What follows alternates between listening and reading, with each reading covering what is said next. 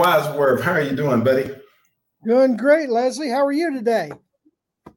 Man, I am awesome. I am awesome. Glad to be here. Glad God has given me another day to try to get this thing right. I'm glad you're here too. well, we're going to jump right into the show today. Uh, today, uh, the, the topic of the podcast podcast today is should blacks in America receive reparations?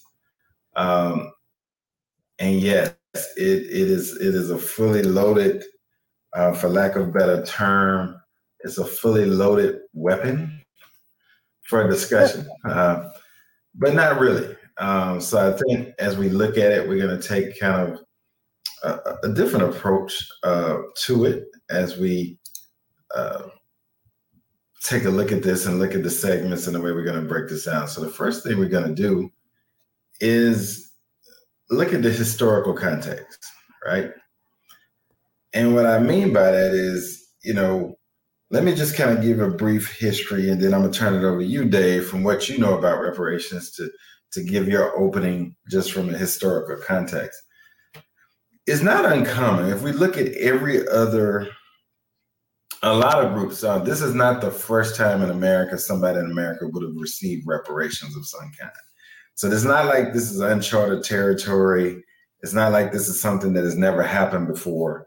Um, but I think when we look at the historical context of what happened uh, to blacks in America uh, from a historical perspective, the only race, um, first of all, that had 400 years of oppression and this thing called slavery that that now um, some people, uh, the ten percenters, want to act like it never it happened, and like it, uh, you know, like it, it it never it never was a part of our history.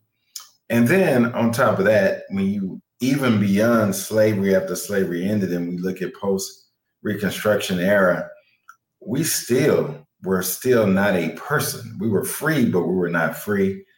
Uh, and when we look at, particularly in the South, right, in Jim Crow era, uh, you still were three fifths of a person. You still didn't have a right to vote. Um, and then the statutes in which you were free in a lot of the southern states said you were free as long as you were employed.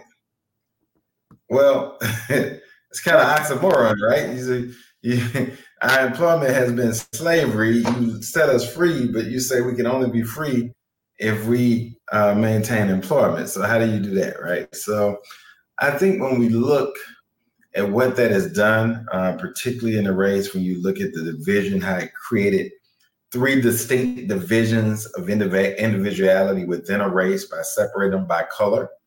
And we still struggle with that today in African American race, the color vortex, uh, light skin versus dark skin, that is really a thing. Uh, in the African American culture, uh, but it goes all the way back to the house slave versus the field slave, and then the child of the house slave that was a lighter shade even than the house slave uh, that could sometimes and often could pass for white that actually had the blood of the white master in them. So they were technically part slave and part child of the master, but they were never given the full rights of the master child but they were given more rights than the house slave and more rights than the field slave. So when you look at the context of the, the separation in the black race by color, uh, that's where it comes from, you know, and uh, it is still in existence today, uh, believe it or not. It is still a, a fight in the race uh, among color. Uh, and there, there are some people, I can remember going to school with some people and I remember I spent a good period of my life in in New Orleans area, and I remember dating a young lady, and she said, "Hey, I like you, but I don't I don't want to spend too much time with you. I don't want to develop any strong feelings for you because I could never marry you." And I said, "Well, why not?" She said she she put a brown paper bag next to my skin, and she said, "This is why." She said, "You, know, in my family, I I can't marry anybody that's darker than this paper bag." Or I'll get cut off. And she was that serious. Uh, she was from a fluent family, and and that was the rule. and that was they were they were really serious about that, and they didn't play about that. They would cut you off. They disown you, um, and so that was my first time really seeing it up and close um, in that way, and I was like, wow, we we got some issues within the issues. So, but then when you even fast forward and you look at what blacks contributed in this society to build America, right? The backbone of the work of the slave. We built the White House, not the one, not just the one that's on Pennsylvania right now. We built the original White House that was in Pennsylvania. Slave labor. So when you look at, we fought in wars. We were often on the front lines, but yet we still couldn't go back to our, our home country and vote. But we could go to war. So when you look at the history of it, I think certainly reparations is something that should be discussed. Uh, other other um, races have been able to receive reparations of some type, and I think it's something that we've had a lot of opposition, particularly with the black race, about. And I'm just curious to have a dialogue about why is the opposition so strong when it comes to blacks receiving reparations versus other racial groups receiving reparations. Why is the opposition so strong? So I want to dive in that today. And obviously, like we always do, take it from a black man's perspective, a white man's perspective. And then what we've heard is we talk to others just to kind of get some context around this and see what, what America's feelings really are and why. Um, so for me, it's just a journey to find out interesting facts about why this topic is such a hot topic and not just a topic. Well, that's a lot. I know. I know, right? Just drop it in my lap. I, um, you know, Leslie, um, I think all my life I've always been a guy that uh, I think prided myself on being fair-minded, um, and I think we're all judgmental. Uh, we every day we make judgments. Um, and we judge you know things to be right or wrong and and and whether it's a positive thing in our life or a negative thing and um and and one thing i've always hated is injustice people being treated uh, wrongly and and i don't care um, what the category is i just don't like injustice i don't like just a, a little bit of example the other day we were watching a football game of course we love football and university of texas playing uh, Houston, University of Houston. A big game. I mean, big, you know, in state uh, battle. And uh, of course, Texas, I think they just lost the one game to Oklahoma. So it was important to them. And I was kind of for Texas, actually. Uh, but Houston come down at the very end and they got cheated, actually cheated on a, on a first down uh, uh, near the goal line. They were getting ready to score. And I went on and on about that with my wife. And she's like, Boy, that really upset you, didn't it? I said, Well, it wasn't fair. It wasn't right. It was right there, plain as day, that they didn't give them a first down. And therefore, they didn't have, you know, they had to hurry up and, and get one play off, and that was it. And they didn't make it. Or, and they should have had four plays. And I said, I don't appreciate, even though it wasn't my team, I was cheering for the other team, but I could tell what was right and what was wrong. And that's what we're here about you and i you know giving some dialogue to you know what is right and what is wrong. I think there's a lot of, of you know no one can deny intellectually deny slavery in america okay? Now it wasn't not just blacks but they they were the primary you know uh, slaved people uh, enslaved people uh, correct uh, you talk about the Chinese and and the uh, Native Americans and and and just all kinds of groups that have you know endured. Uh, even uh, in New York, the immigrants coming in, many of them were treated very harshly. The Irish uh, were were you know they'd have signs that you know Irish Catholic do not apply. You know you're not going to get hired here because you're not a quality person. You know, and it's just unjust. Um, now, going back to uh, reparations, I know uh, what we've done with the Native Americans, how they've been, they were pushed and pushed and pushed, and then they were given the most ridiculous land, you know, for reservations, you know, just the the the worst of the worst. And then they were given, you know, money and stuff.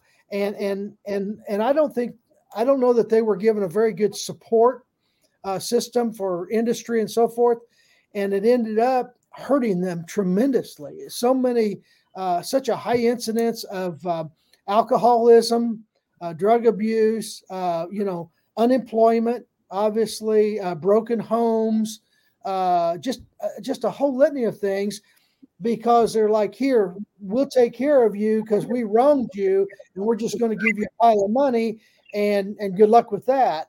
And it, it, it's ruined so many people and so many lives. And it's like, wait a minute, there's got to be a better way to to handle it. Okay, if there's a case that says these people are wronged, they need to be compensated in some way.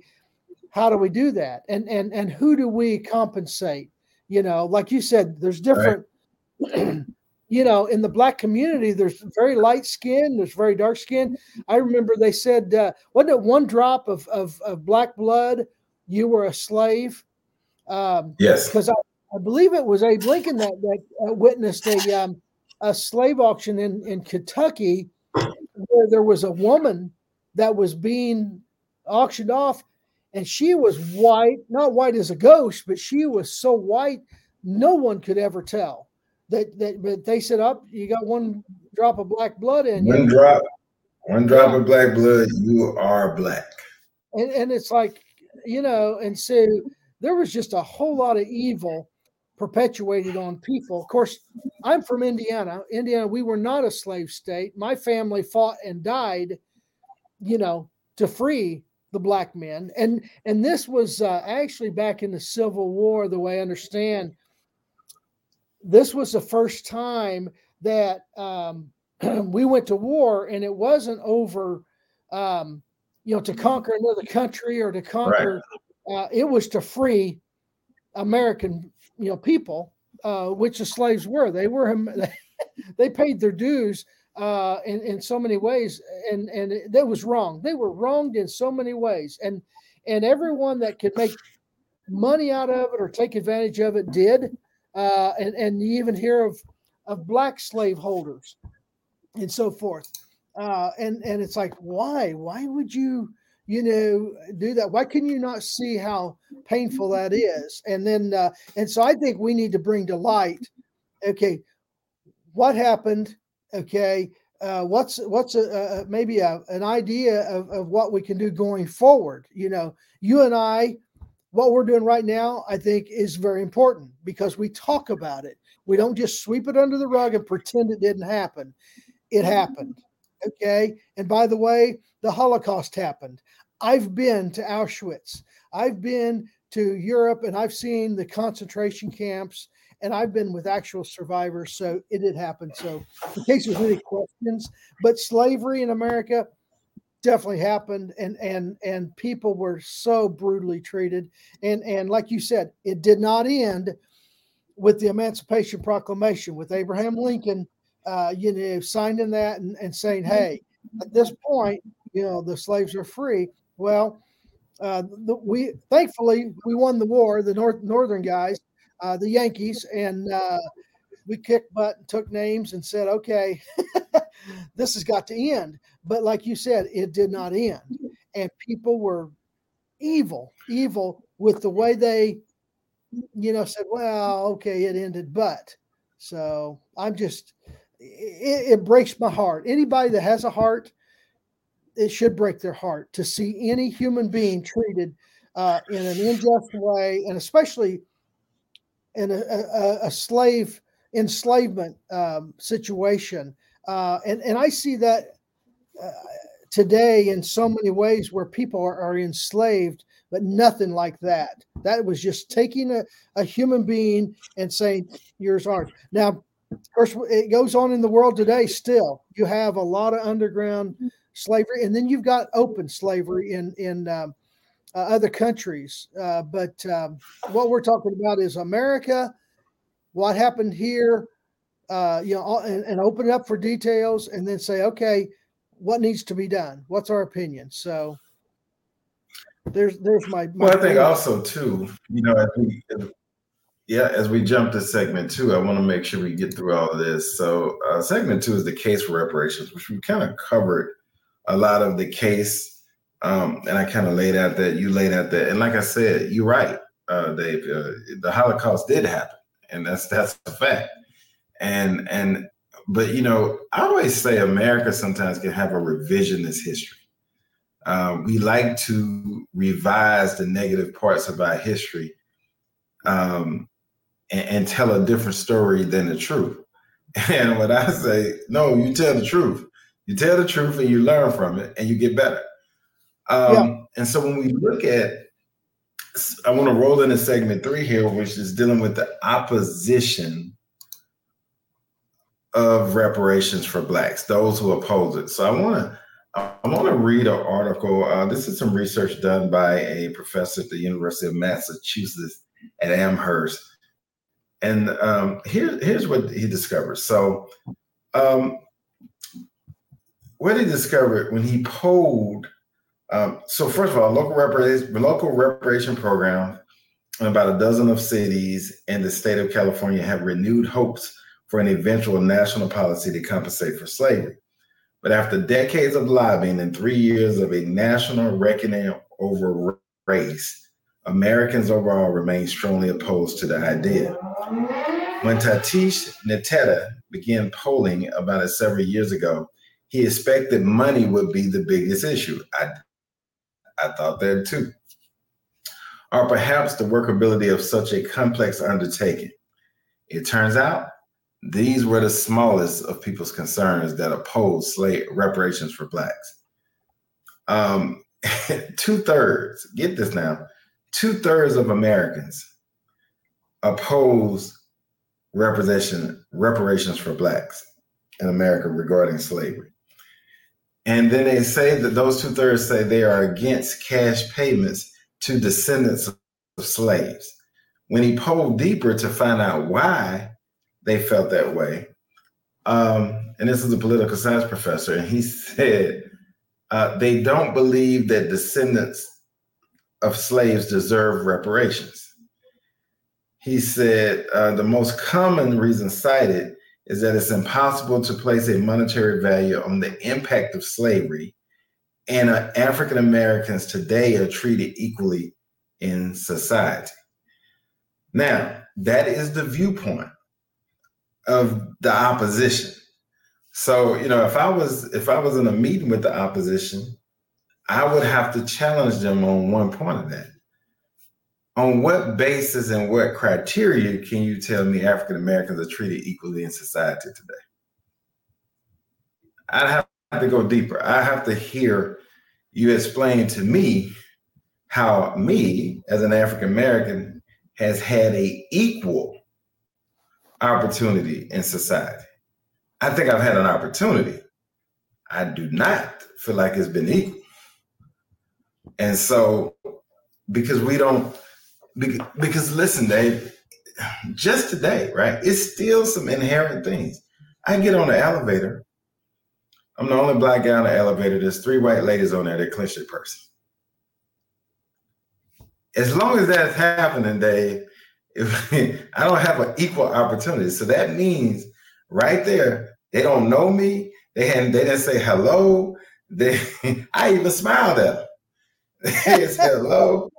They've automatically put a judgment on me that I was a threat and that they clenched their purse as if I was going to take it. So we're we, no, we don't have an equal opportunity. We do have an opportunity. And mm-hmm. so I think when people say that, I think it sounds good when you say it. You said a point to me one time I'll never forget. You said, it's funny. People will say things that sound good when they're in a group of like minded people. But only when you're in a group of diverse people do you have the checks and balances to really find out if what you're saying actually is good. And that was you. Yeah. Mr. Mr. Scholar. That was you with that profound statement. But I thought about it and I said, You're exactly right. You're exactly right. Because if if you're just talking to people that have the same viewpoint, you never have any checks and balances. None. you, you know, None. it's gonna always sound good. yeah. Well, and, and the thing is, it's like um, you know, going to church. Um, you know, and I always told these kids I taught the high school kids, I said, you know, people show up for church and they may look pretty and they may dress pretty and they may act pretty and they may smell pretty, but Monday through Saturday they live like the devil. And and they actually show their true colors, you know, who they are. They're exposed by how they treat uh, whether they lie, cheat, steal, uh, or or you know abuse people. Uh, maybe they go home and, and abuse their family or whatever, and their language is just makes a sailor blush. But and they cheat people in business every day. You know, uh, I was just talking to a waitress um, Sunday morning before church, and she was talking about tip on the table. You know how you, uh, you know, uh, these waitresses, you know, they work hard and they they try to serve and do the best they can, and they deserve and they don't get paid minimum wage. They get paid a small amount. No, they don't. They depend on tips and and this uh, waitress was telling about how uh, some of the um, the patrons they've seen actually people get up from eating and walk out, and as they walk out, see a tip money, a dollar bill, five dollar bill, whatever, on the table, and pick it up and stick it in their pocket.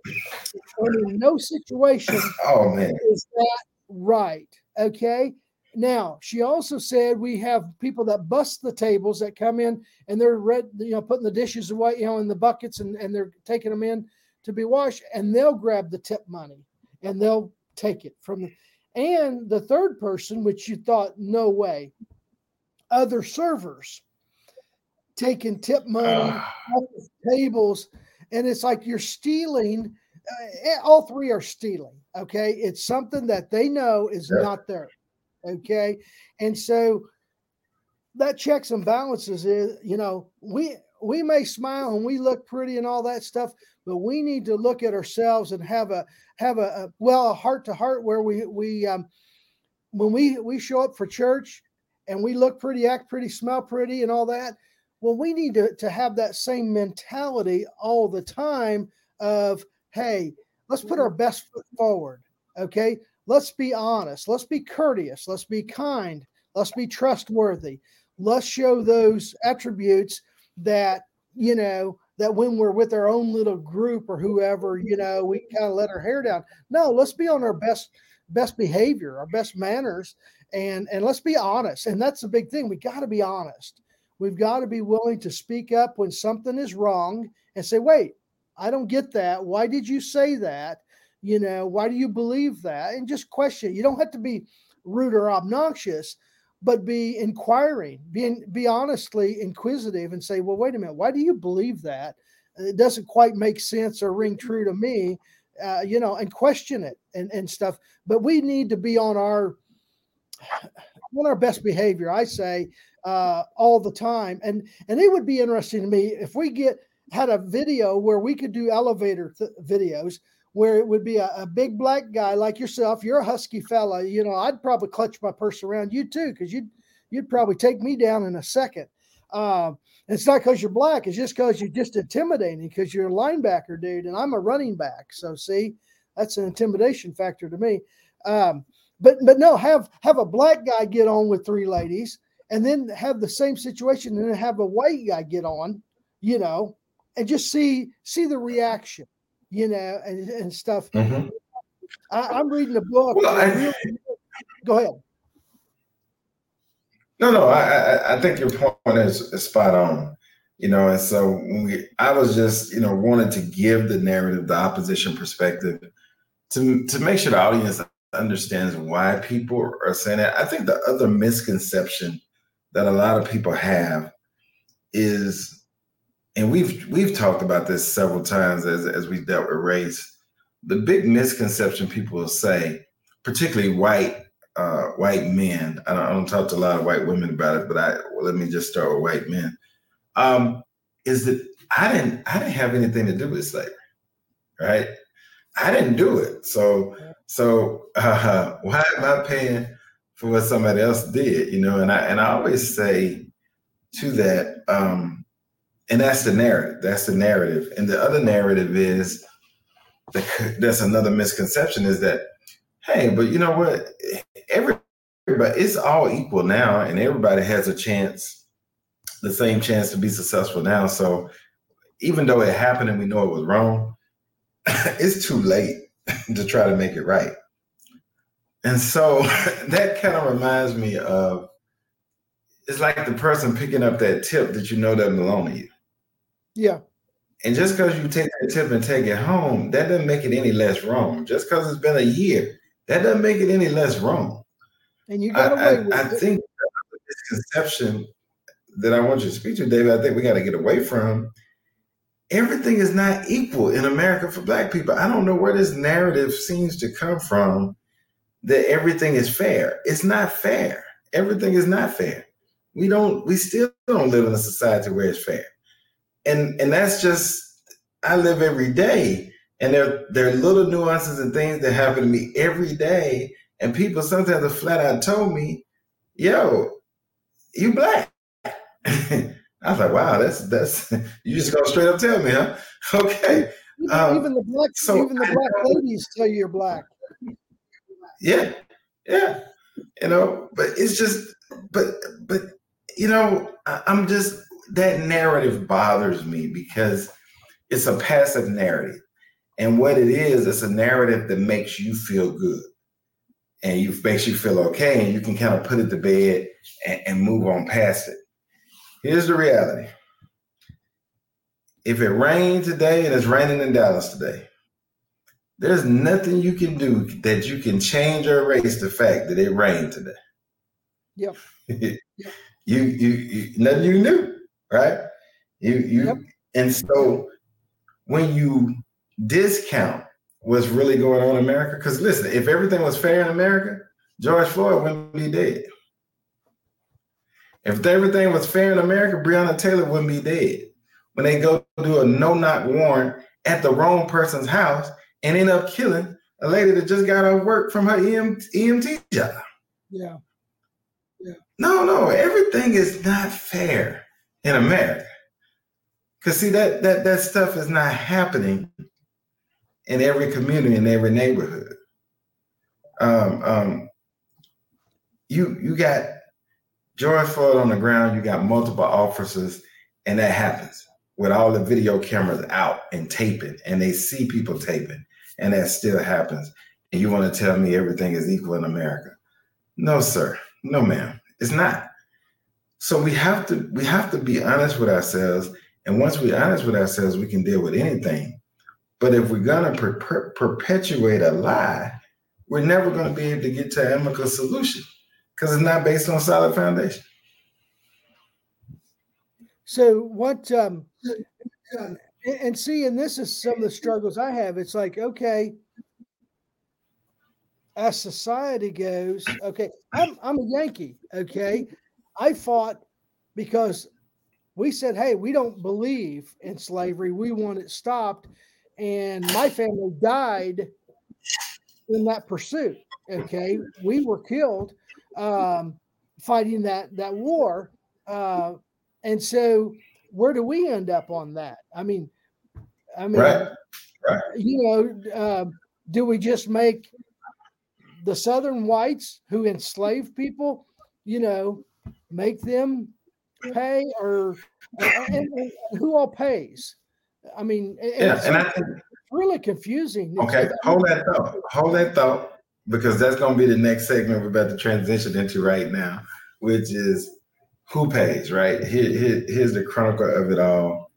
Who pays? And I think I'm gonna kick it back to you in just a second. The real deal is people have a, a very limited view on reparations. There's so many types of ways you can do a reparation. People just think it's money all the time. It's just so many different ways. And so what I'm saying is it's time to come to the table and have a dialogue about like I I, I got a really good one. I did, you know, how about we take every African American that's pursued higher education and we erase all their student loan debt.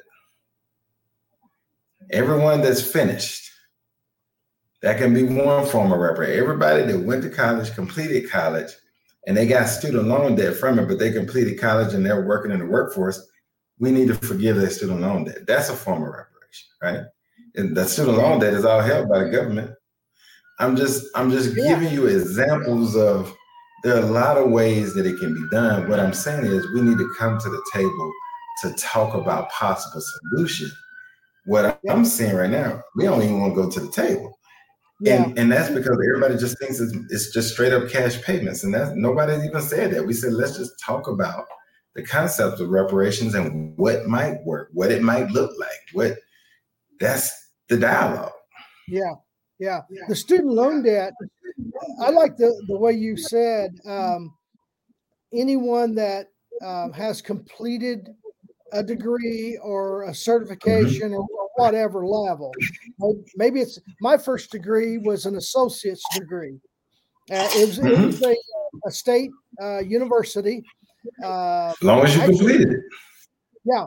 And I completed that. And then, of course, then I set out and then I went back uh, and finished my bachelor degree at Purdue University. Uh, of course, the only guy that I wear a, a Hoosiers sweatshirt, Indiana Hoosiers, that graduated from Purdue. But uh, I was about to say that, but I was like, mm, that's it's interesting. A mixed up deal. It's a mixed up deal. But um, but yeah, I the idea of of motivating people in a way that says, "Hey, wait a minute, you did this, you you improved yourself, you did the, these things, and you stuck with it." Uh, you know, that's that's a very admirable way to to approach you know a situation like this. I you know that's an idea that I don't know that there would be a whole lot of pushback on something like that. Yeah. Um, but Dave, here's the thing, right? What do we say all the time? When black and white men come together and talk, you'd be amazed at what can happen. Truly talk, right?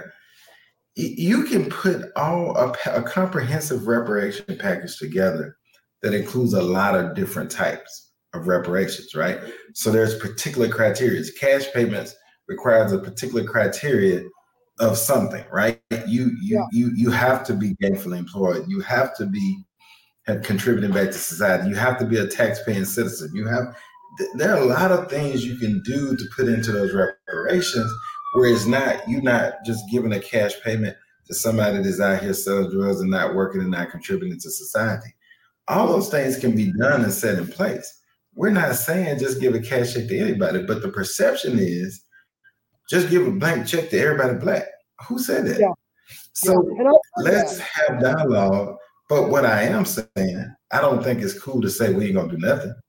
Yeah. You know, we just right. forget about that. That happened in past. Everything is equal now, so we should forget about it. I don't agree with that.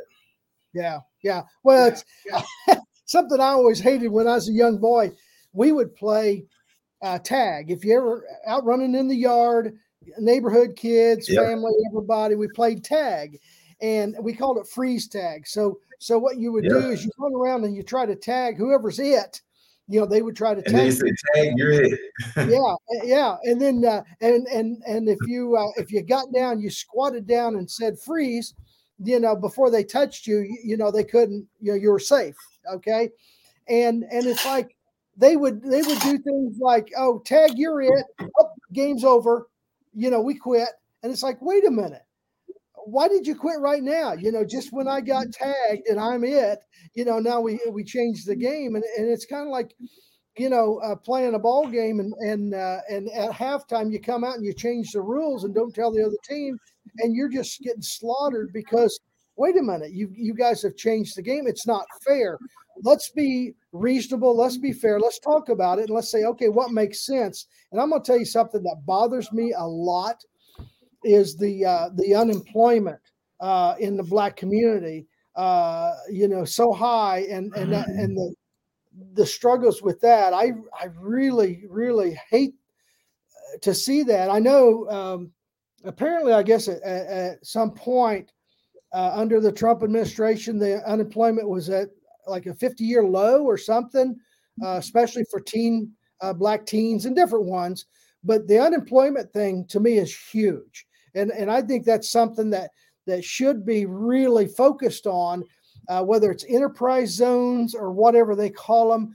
where you get uh, employers and, and, and motivate uh, people to to uh, and and stimulate companies to have businesses that employ you know blacks uh, and and and because that's a, well, a very I, I think, thing. Yeah, I think first of all, I think we need you know that's a whole nother podcast episode, and that's welfare reform. Yeah. I don't like our current welfare system, and I and I get you know I get beat up a lot for my views on. I believe in well up, not welfare, and I think the system, the way it's structured now, is built to keep people in a certain mindset. To yeah. keep people in welfare is not built to help develop people and grow people out. In fact, the system punishes people that try to work. So, like, exactly. because here's what it says: it says like if you go to work, you you work in minimum wage, you're still not making enough, so you still need your welfare, but you take money back from the people that go to work. Like it's I, it's not, yeah. Leslie, I've said that for years. My wife and I, we go round and round talking about that, and it's like you know, a hand up, not a hand out, but a hand up, and people that are willing to work don't punish them. Stop punishing people that are honest, hardworking, and they just want to help you know better themselves and get out of a situation exactly. they're in. Uh, and it just you're you're exactly right. I just I don't like giving people a handout just over and over again because it, it does so much damage to them. Uh, the. Don't give me a fish. Teach me how to fish. Oh, and we you know, do that. We, listen, because if you teach me how to fish, then I can guess what? If you, you, teach me how to fish, then I can create a fish farm and feed a village, uh, right? Yeah. But you, yeah. but if you just give me a fish, I'm always dependent on that fish.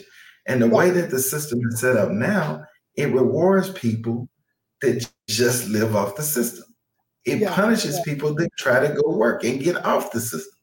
And yeah. and I don't I'm not a proponent of that. Because what that does, it creates a mental mindset yeah of entitlement. Yeah, entitlement. And dependence. It's like a drug, it's like an addiction. It is. You know? Yeah. And here's the other thing, you know, we get hit a lot, Dave. And here's the other thing that'll blow your mind when you look at the facts of it when you when most people think of the welfare system, they think that blacks make up the most people on the welfare system. Uh, That's not true. Not even close. Blacks only represent 11% of the US population. How can we ever make up the majority of people on any system? Right? Yeah. The only system we make up the majority of the people on is the prison system. And don't even get me started talking about that. All right. So the majority of the people on the welfare rolls are low income white Americans by numbers. Yeah. Remember, we only make up 11% of the population. We can't be. Yeah. yeah. So I don't know of, of the 11% is what is a percentage of black people uh, that are on welfare? What are the what's the percentage of white? I would have to look up. I would have to look up the latest numbers. Yeah. I'll see if I can find out what we're talking. But it's not. It's not a lot. It's not percentage wise. It's not a lot. The the prison um, system is another thing that I'm just really uh, getting discouraged with. Is is you know instead of uh, teaching them to fish, you know, we're just feeding them a fish and we're putting them in there and keeping them in and just rotating them in and out, in and out, and you're not really training them to to succeed outside. Uh, you keep them in, you know, too long. Uh, now, if you're a scumbag and you've hurt people and you really are a danger, yeah, okay, keep them in, lock them up, whatever. But but you have somebody that has a, a, one year sentence, a three year sentence, a five year sentence, ten years. During that period, really op- offer them opportunities. I mean, serious opportunities, and say, hey, you know, we want to teach you skills. We want to teach you trades. We want to show you this and that.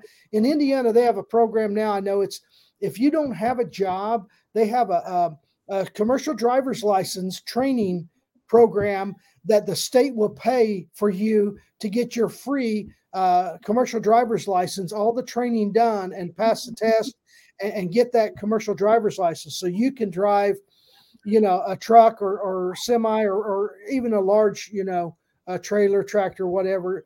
But I mean, that would be huge. Stuff like that, where you're helping people and saying, hey, you know, normally this is $5,500.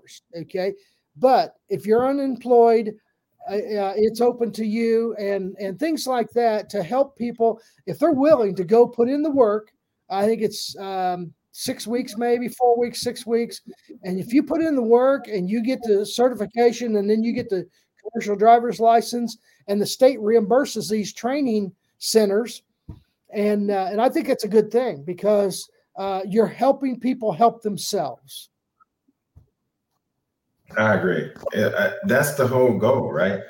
And so let's wrap let's wrap this up. I mean, we could talk about this forever, but this is good dialogue. And what I what I'm trying to encourage people to understand, whatever problem we have, if we come together and talk about it with different viewpoints, different lenses, and we put those together, we can create a masterpiece of a solution. But if we just stand back and talk at each other, try to pretend that it don't exist, or try to avoid the problem, it's not going to disappear the reality is we're more alike than we are different, but we don't know it because we don't talk to each other. Dave and I got so much in common that it's crazy, right? Yep. But that's because we talk to each other. We know these things. you know what I'm saying? We both like to eat too much. that's right. We, don't don't send us to the candy store together. You know, it's just not a good idea. Um, we both love our families. We both we both enjoy working. We both love contributing. I mean, we love sports. A lot of similarities. Um, but we talk, so we know that. We know our differences and we learn from each other. We're better. I I can speak for me, but I'm telling you, I think Dave would agree. I'm a better man because of my relationship with Dave Wadsworth. Yeah. And vice no versa. That's right. Yep. It, it, no it, it, can be. It's, I, don't know why more people don't do it because it's a no lose. This is a no lose friendship here, right? This is this is this, this is the guy. This is the guy thing. It's a no lose friendship. So as we bring to to a close and we wrap up, I just want to encourage people. The whole point of this episode was to get people to not be scared of reparations and not think of it only in one way. There is, let me be clear, there is no one way you can give reparations that's going to be fair. There is no one. So it's going to have to be a comprehensive solution with a lot of checks and balances. And to do that, that's going to take both sides, both races coming together with the help of other races to help us craft it that's benefited from reparations that can talk about the pros and cons, what worked and what didn't work, and learning from other countries that have already done this. See, there's other countries that have already done this and gotten past it. America hasn't. So I think in order for us to do that, we have to come together and have that dialogue together. Yeah. Yeah. That's ex- exactly right, Leslie. And I tell you what, whenever we talk, it's like, dang, he's smart. He, you know, I mean, you, uh, when it comes to some of this stuff, technology and some of your research that you've done and some of your experience, you know, like you said, I'm a better mm-hmm. man just by sitting here listening to you and hearing your perspective. And then I can say, well, why am I believing what I believe? You know, and and we talk it out. And and and being honest enough to talk it out is is, is huge. But so many times we're an ostrich, you know, we put our head in the sand and we pretend up oh, the lion's not going to eat us. Well, the lion is there and he's going to eat you. I'm telling you, he's going to grab your skinny little neck. He's going to have a, a bird bird for supper, you know? And so, so you and I, by talking and being honest, we we move one step closer to getting a resolution here. Uh, and of course, nobody's ever going to be happy, but we can talk about it and say, "Hey, wait a minute. What about this idea? What about that idea?" And and and we can't. We don't learn from our mistakes as well as we can learn from other people's mistakes, and that's what we've got to do. Yeah, we make mistakes, but we don't have enough time to make them all. So we've got to look at each, you know, each other, and and and I've got to listen to your missteps and say, wow, okay, I don't want to fall in that hole. Thank you, Leslie, for telling me that that that's a problem going down that road. And and we look at people all around the world, and they say, yeah, we've been through this. Here's how we overcame it. You know, you'll learn from what we did, and that's uh, so smart. And and every day every person you come in contact with, you can learn from them if you just open your eyes, open your ears, and it may not be what you want to hear, but maybe it's what you need to hear.